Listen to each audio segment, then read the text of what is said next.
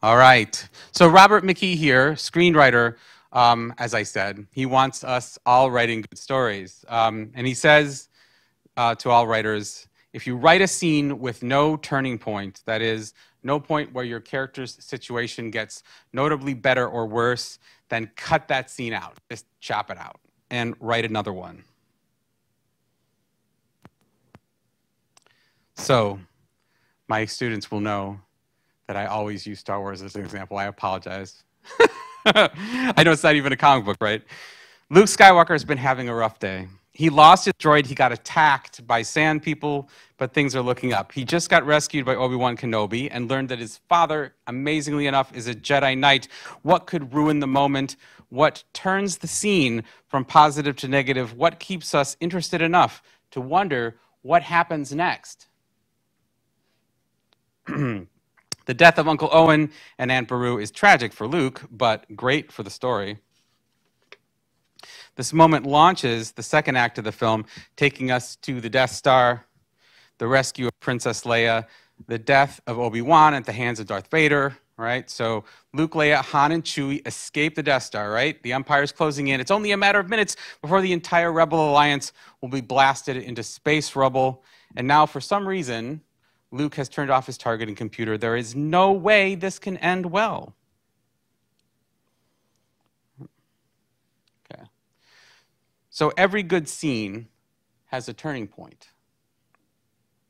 On the left, finally, comics, right? After a great night on the town, things turn for the worse when Rorschach, the anti hero, visits Dan Dreiberg, formerly known as Nite Owl, forcing Dan to confront his failures as he mopes in his uh, secret uh, hideaway there. Things turn from bad to good when the strange ghost that has been haunting the test facility coalesces into the transmogrified body of Jon Osterman, assumed to have been disintegrated in a nuclear accident, but now revealed as the superhuman Dr. Manhattan. All right. Little Bao is tormented by his uncles and sent alone to fetch water when suddenly he sees the mysterious girl, here masked with that red opera mask on, who will change his life forever, turning the scene from negative to positive. Now grown, on the right hand side, um, Bao confronts a group of armed men preparing to destroy his village. They mock him, right, um, uh, for standing up to these soldiers until he turns the scene from negative to positive, surprising everyone. Right? All right. So each beat in a good scene, that is, each exchange between characters is important, and a well written scene has no wasted beats in it. Something you guys that we will talk about when we actually turn your story outlines into treatments and then scripts. So this is a good preview for that. Um, uh, so every, every beat is important, but the most important beat in the scene is called the turning point, right? This is true in comics, just as it is in film and novels and other media. So that's why I read Robert McKee's book, because everybody recommended it when I was trying to teach myself how to write a comic script. So a film director signals turning points with cinematography, sound editing, performances, etc. When the Death Star blows up, of course, that's pretty dramatic. You kind of know it's a big turning point a comic book artist signals turning points with page design. Right? Um, so, my comics guys, this is going to be most relevant at the start of the second half of the semester, but we're going to start touching on this soon, and it'll really help you to think about this stuff even when you're before you've designed your pages when you're just writing it. So, um, fill a page with the same size shapes, and every shape has equal weight, like on the left there, right? Make one shape larger than the rest, and that shape becomes more important. In comics, shapes describe moments in the story, beats. So moments are, of course, story beats, and big moments, often literally big shapes, not always, but often, uh, just might be turning points. Contrast signals importance, right? Contrast of big against small. In this case, Dr. Manhattan is larger than the rest. Hmm. Okay. If most of the shapes on your page are light, relatively light, your eye goes to the dark shape. And it goes without saying that the reverse is also true. If everything is dark, you go to the light thing, right? contrast of value signals importance, right? So in this page by master cartoonist Jaime Hernandez, it's mostly white paper, right? So your eye goes right to the dark shapes, to the black hair, the clothing, the facial features, and the poses that are blackened in, and some of the words too, especially the large, you know, the large bold words on there. If you have a tree filled with green leaves, your eye goes to the red apple, right? On the, on the right. Um, so for a character raised in a city that forbids bright clothing, the character on the left stands out. Actually, this is a really interesting comic called Chroma um, by uh, Italian artist Lorenzo De Felici. And um, he's a colorist of comics and, and also a comic book artist. And um, he did the, the entire story was based on uh, ideas of color. Um, so the narrative itself is based on color. And there's this whole city of where they've forbidden color completely. Everybody's black and white. They have to paste out their skin with white, you know, chalk. And when they leave the city, that there's this incredible bright world around them. So it's a great book for teaching color theory. All right. Um, just as squares will stand out in a field of circles, so two ovals here against the rectangular panels in the rest of the page. Right? and the spacing around an image can signal importance as well. The isolated image will draw attention, as on the right. Even if something is very small, if it is isolated with lots of negative space around it, your eye will consider that more important. Hmm. All right. In a row of newly planted seedlings, it is easy to spot the plant that your kid just knocked over. I know this from experience. I'll tell you, it is absolutely true. In a page dominated by verticals and horizontals, your eye goes to the diagonal, and oftentimes that will be something depicting motion, even if it's kind of subtle here, the whack. All right. Human beings love faces. We cannot get enough of them. Even if a face is small and includes no other kind of contrast, you will spend more time as a reader of comics looking at that face than anything else around it, right? Faces have weight. This is true in life, right? And it's true on the comic book page, right? So here on this page, there's lots of black stuff, but uh, do you spend time looking at his black t-shirt or do you spend all of your time focused on the faces on the page? Most likely the latter. Right. If you have a class full of calmly meditating yoga students, right? The person who just stubbed her toe will stand out, right? Strong emotions, strong facial expressions signal important moments in the story. Another page by Jaime Hernandez uh, from a book called "This Is Is This How You See Me," which is I think his most recent uh, Love and Rockets book. Have you have you read any of that recent stuff? You know Love and Rockets, though, right? Yeah, y'all should read Love and Rockets. All right. Okay, dynamic poses stand out in a field of static or still poses, right? You can see that here easily. The monks down at the bottom all standing kind of mostly still. Right. And now, one final example of the des basic design principles, right? Um, something that's pretty unique to comics and a sequential narrative that reads in order like this. Um, this is a, and, and then is divided into pages, right? This is a great way to keep the reader turning those pages. If you can plan your layout and your beats on a page so that the last panel on a page raises a narrative question, that is, if the image in the lower right, and we're assuming that your comic reads left to right, top to bottom, so the lower right would be the last panel in, in a normal reading comic. If the image in the lower right makes the reader curious what happens next, then, even if it's a small thing that they're curious about, you keep the story moving forward at least for one more page. This is often a little cliffhanger, sometimes a big one. So the little uh, blue guy in the lower right hand corner is saying, if you can't read it, he's saying, Listen, it's so easy. I can't believe it. We just bring the kid back to life. Right? Good. All right. Okay. So now uh, to illustrate all of these different design principles in context and to talk again, get back to the idea of story beats and turning points in a scene. I'm going to talk through uh, the this eight-page sequence of pages that are from my own comic. I didn't see how it looks on the screen. That's that's pretty good. It's a little little funky color, but not bad. Um, th- these are eight pages from my own comic that are they're almost done. they're colored enough to show you guys. I'm still tweaking some of them. Um, and again, you got some of you guys in my class have seen these pages, and I talked through them a little bit. But now I'm going to uh, really talk through in some detail how each of these different design principles is applied to finding those turning points um, on your scene, right? That you guys will soon be figuring out uh, on your in your own uh, stories. Which, in fact, some of you have already outlined some of those turning points, right? Whether you realize it or not. Okay.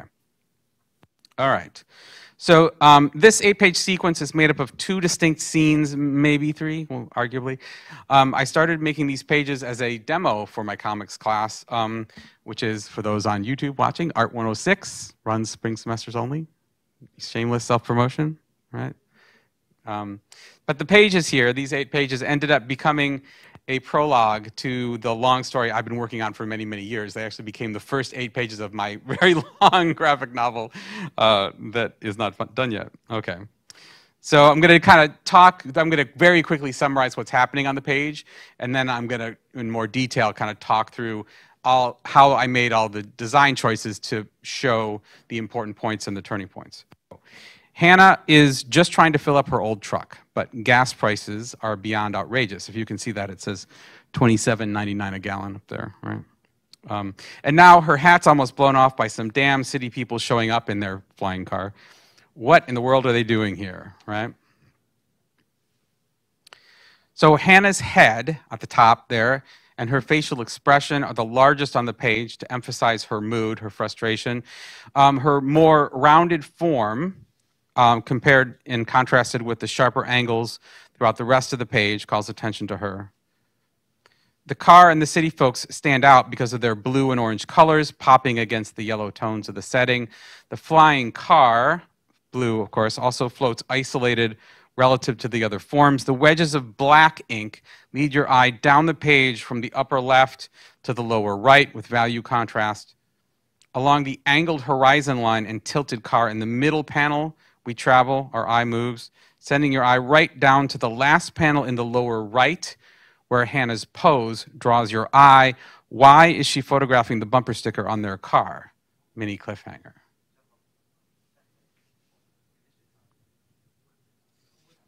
All right, now, Moira, Lars, and their robot enter the store. So the gal in orange is Moira, Lars is wearing the yellow shirt. Um, they're looking for something, we don't know what yet. And Lars does not want Moira to get her hopes up. If you read the dialogue, this is what you get. Uh, Moira, however, has just spotted something amazing, right? As Hannah enters the store, shopkeeper Bill sees a chance to make some money. So Moira, in orange, is the largest on the page since she will be our main character for this sequence. Her facial fe- expressions um, and her rounded shape, her orange dress, her dynamic poses and isolated spacing all help us follow her progress over the page, which is otherwise very complicated. The dark shadows on the window wall help to frame Hannah coming in, even though she's very small. The black angled lines in the middle panel, which are the dark ceiling and lights, lead um, your eye right down to Moira's pregnant belly. In the lower right corner of this uh, page, Bill sizes up these rubes and is clearly plotting something, right? So most of the visual weight on the page is on Moira, where her frustration turns to hope when she sees this thing on the wall, and her story turns from negative to positive. By emphasizing that moment and emphasizing her, I'm creating the point where the scene turns and it went from negative to positive, right? Contrast signals importance, lots of contrast signals. Most important, most important is what you want the turning point in the scene to be. You see what I mean? Okay. All right. So Moira now uh, raves about a photograph on the wall. This is what she found. And Bill, the shopkeep, tries to sell it to her. Spies on them from a distance until Bill outs Hannah as the photographer of this picture that she likes.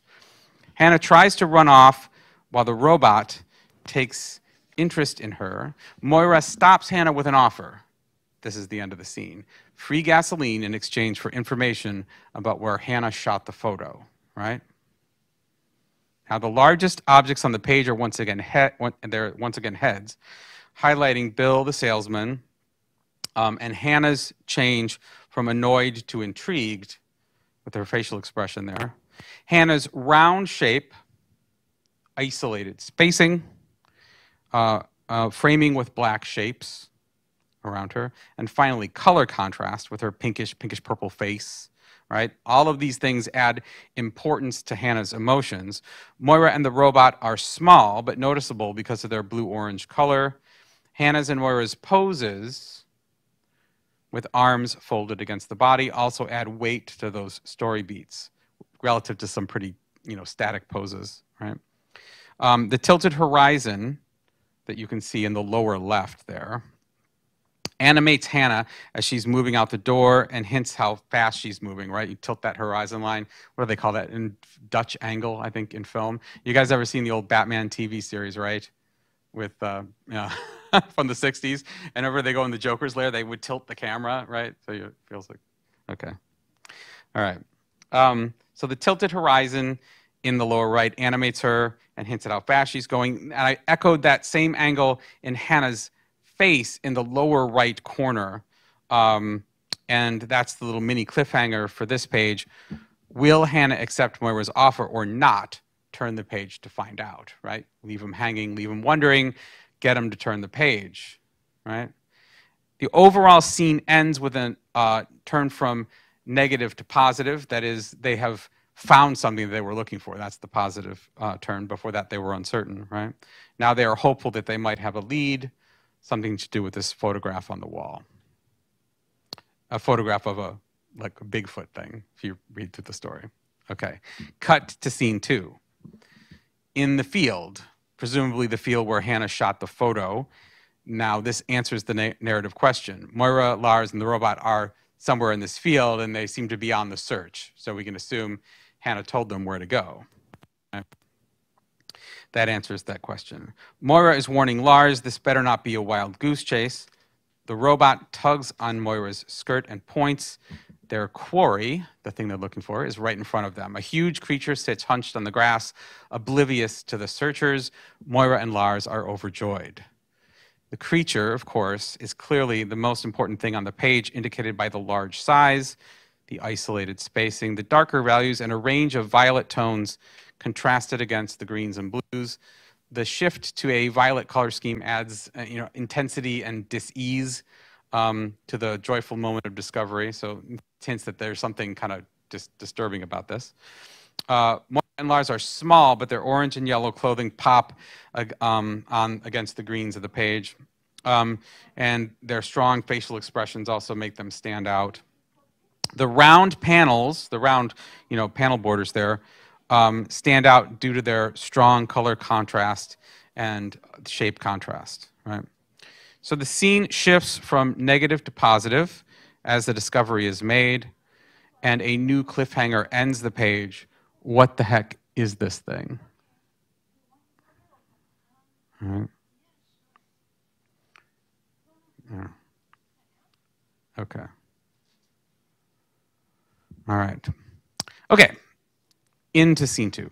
As the trio gingerly approaches, the creature screams. Moira clutches her belly in pain as the creature runs away. Moira speaks to the creature and it stops. The creature turns and cautiously approaches. It's close now. The creature and Moira both, however, double over in pain.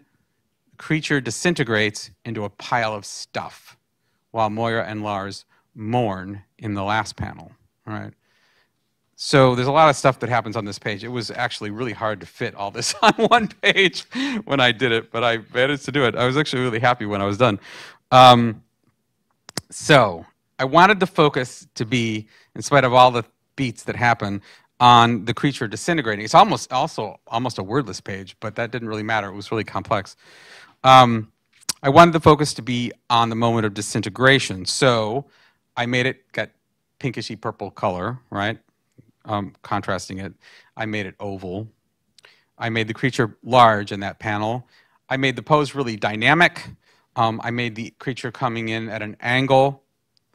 Um, and of course, there's the face itself, the screaming face of the creature, featuring deep dark eye sockets and mouth. All of those things bring attention to that turning point where things move from positive to negative.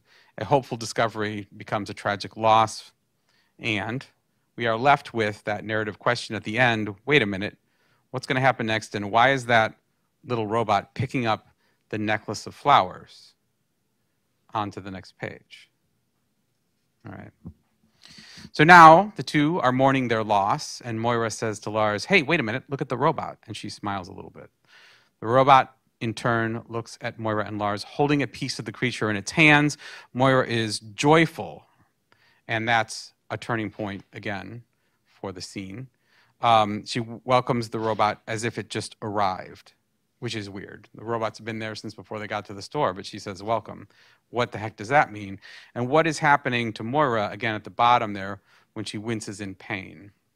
So Moira's face and expressions anchor the story beats throughout the page. It's a pretty crowded page, but we follow her face throughout. Um, the dark and large robot in the bottom uh, and the violet color scheme in that page on that panel at the bottom emphasize the mystery, what's going on with this robot, right? The reds in the lower right, that little round panel down there, highlight Moira's pain, as of course does the round uh, panel shape. Moira is grimacing, right? Um, and that inspires us to turn the page to find out what happened.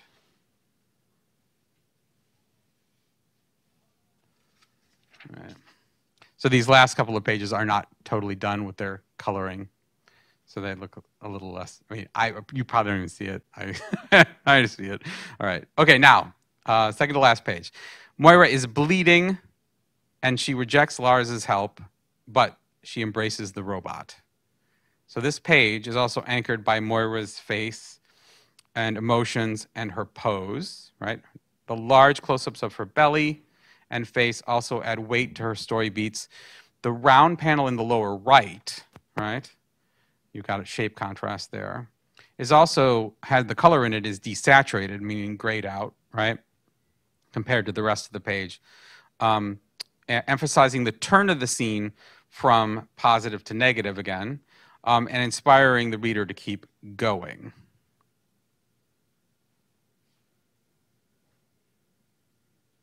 It's not going. There we go. There we go. On the last page of the sequence, uh, we cut to a nearby hilltop. Hannah kneels next to a mysterious individual who is shocked by what he sees through his rifle scope, right? That is Hannah and Lars and the robot. Um, the round shape and orange color immediately draw your eye to the upper left and the scene visible through the scope. The red jacket and also the large, expressive faces and dark hair draw attention to this mystery man and Hannah, highlighting their reactions. Right? So, this entire sequence of eight pages through two scenes and many story beats takes us to an overall ironic ending. What does that mean? Um, that means that there are both positive and negative turns that you're left with. There's positive things that happened, such as the successful search and the discovery of this robot, um, but that success is accompanied by some unavoidable negative consequences, Moira's pain, as well as the attention of Hannah and this gun wielding fellow um, whose intentions remain unknown. So this sets up a mood of suspense and hopefully uh, inspires the reader on to the next chapter. Right? All right.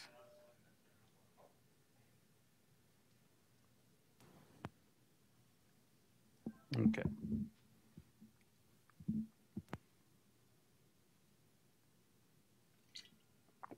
Okay. So talking through that was e easy for me to do as illustrations of these points because I made it. It was really easy for me to analyze it, save me some time as opposed to analyzing somebody else's thing. Um, um, but the point I'm going to make as we go forward is that every artist is using the same design principles, even if their work looks nothing at all like somebody else's work the principles are applied in a similar way. Um, or in their own unique way, right? So to that end, we're going to wrap things up today with a look at this year's One Book, One College text. As uh, Troy mentioned, this book is called Seek You by Kristen Radtke, and this is a work from 2021. It's her second major graphic novel, um, and it's really more of a graphic essay um, with elements of memoir in it, so it's nonfiction. Um, but we'll see that the same design elements that worked in a fantasy genre like mine work equally well in nonfiction.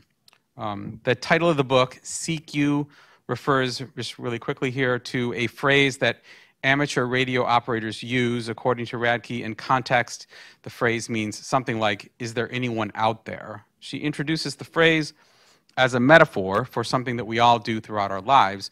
Over 300 plus pages, she examines the factors that influence our experience of loneliness and our efforts to overcome it.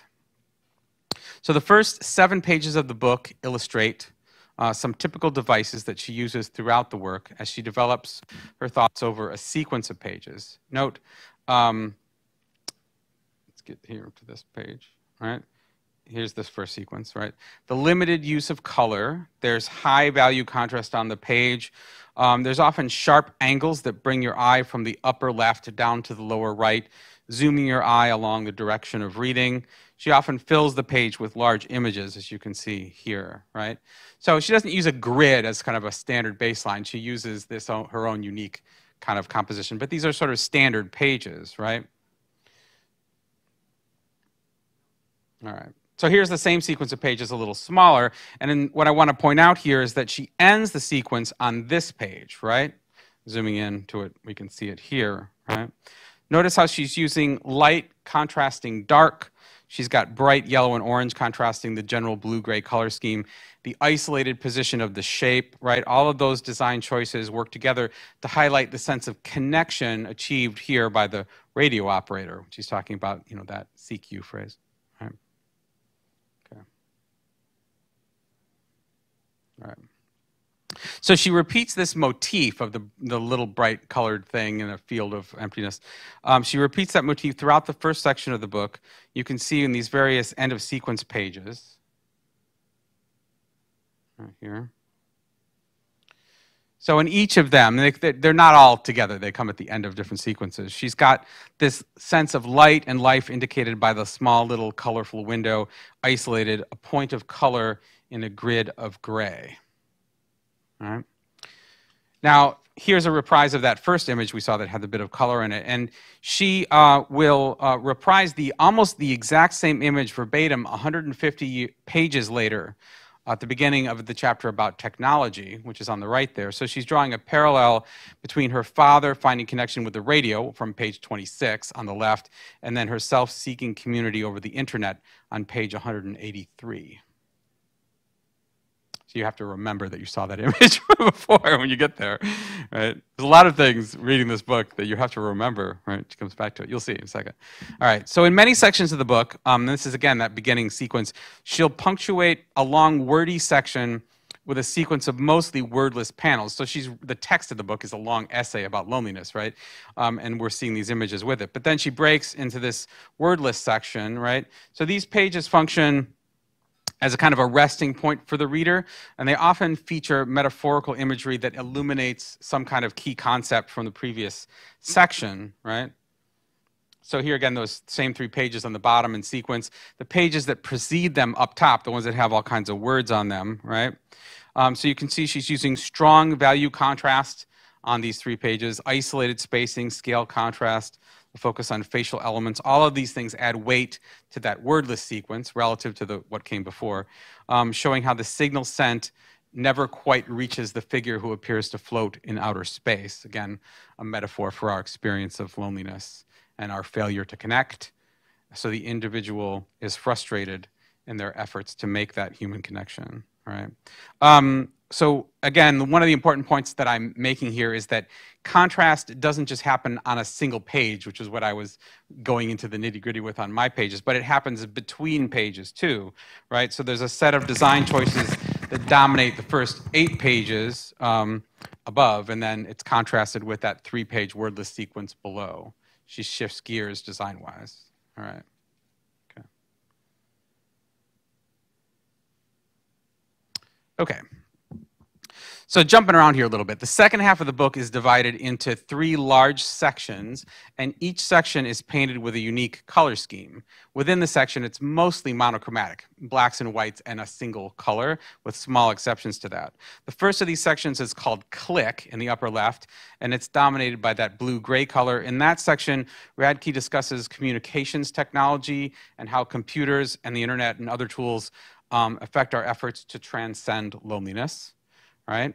And then moving from that cool blue-gray color into the kind of slightly warmer brownish colors, brownish tannish. The section is called Touch, and it's built around that other color scheme. Um, it's about the human need for connection, including literal physical contact, um, and how people change when they're deprived of that connection, right? Oops, going back again. Um, and then the third and final section of the book is called Listen. Um, it's a short section at the end, and this is the closest that she gets to offering a solution to the problem of loneliness. Um, to put it in really simple terms, she suggests that we have to have the will to send a signal and the willingness to receive a signal. And so the warm orange color she uses in that final section offers a sense of visual comfort and a respite from the dull colors that precede it, the relatively dull colors, right? And you can see, looking at the three together, that there's this gradual move from cool to warm, metaphorically suggesting the movement from isolation to communion.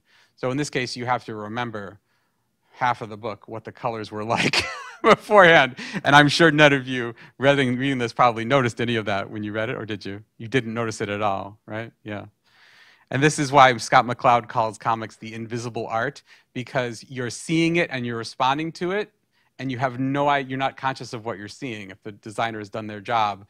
You saw, I pointed all those things out on the page, and you go, oh, oh, yeah, okay. But when you're reading it, you just experience the story. You experience the content. You don't even notice what, that you're doing it through vision and sight, right? The story's just there which is kind of weird. Weird for me when I see people read books and I realize they, they have no consciousness of what they've actually seen. They just know the story. It's weird. Okay.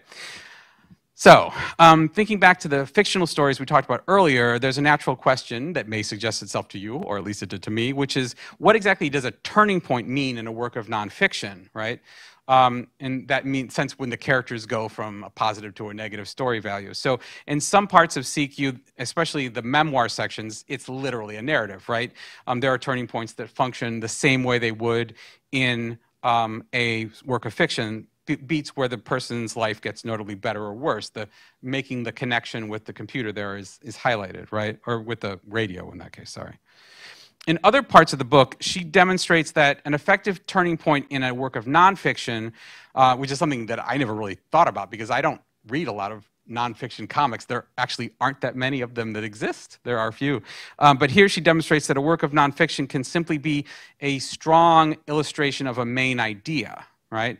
So the octopus here, uh, for example, is a metaphorical representation of the effect of the expression of human genes the influences that affect the expression of, of human genes. Get it? Right? In the context of the book, you get it, right? And you read some of the text around it. So it's completely metaphorical, a very striking metaphorical representation of a highly abstract concept, keeping you engaged in that idea. Okay. So in this sequence, which is right after that metaphor of the octopus, um, she contrasts a technical discussion of the neurobiology of loneliness, again, this like, very dry scientific idea, uh, which is in the written text, with a very lyrical set of images that function as an extended metaphor for the feeling of being overwhelmed by loneliness as this character dives into the ocean and sinks into its depths, right? And then is overwhelmed by this giant wave at the end. So that's what you're seeing as you're reading about, you know, the neurobiology of loneliness in the brain. Right? Okay. All right. So on these uh, couple pages, uh, Radtke is using very strong design choices to highlight images that add layers of meaning that are not present in the text, but naturally follow from it. And these are the parts of the book that I got the most joy from because they were the most pure comics stuff, stuff that you can't do in normal prose in the same way. On the left, the text presents an overview of the mental state known as hypervigilance. This is what you're reading. So this is a psychological term uh, indicating a state where people become hypersensitive to rejection right? Which leads us to do all kinds of awful things.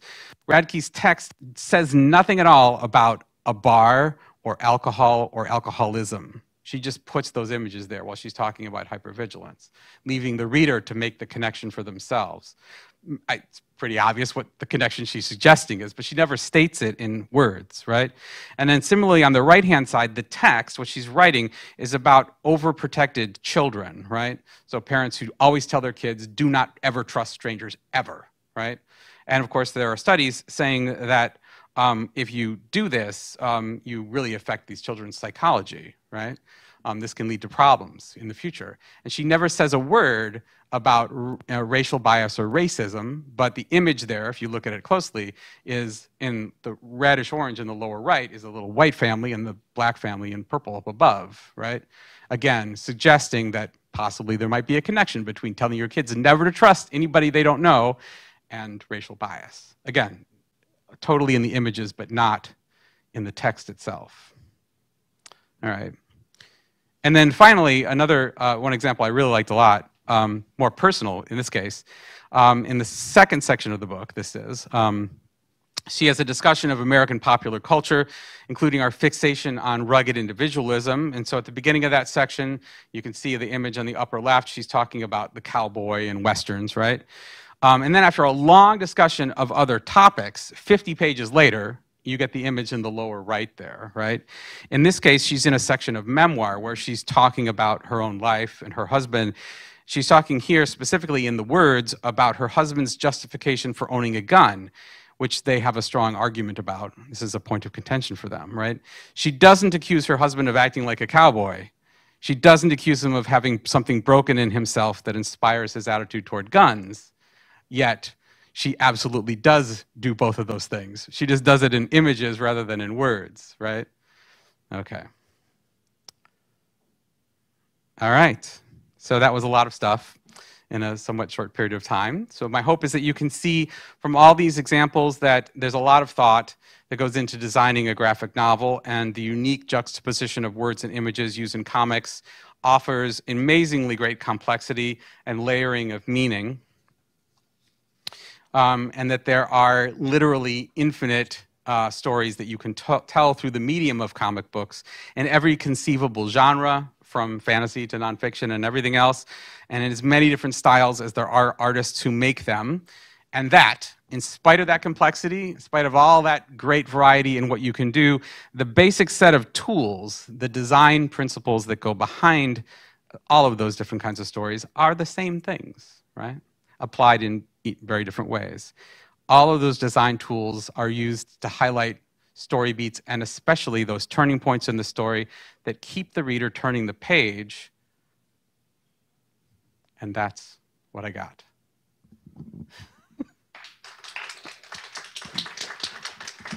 Thank you. And I think we still have a few minutes if anybody wants to ask a question. Anybody at all? I know my comic students have the most articulate questions and they're just they're being selfless and they're letting other people speak. They don't want to share their i'm teasing you guys. Yes. Uh, this is more personal but how long have you been working on your comic uh, oh uh, she asked how long i have been working on my comic. Um, it's gone through different iterations where I stopped it and started it over again. So if you go all the way back, 2007, um, but I I completely redid the entire thing about three or four years ago. So the real the real version is is that yeah.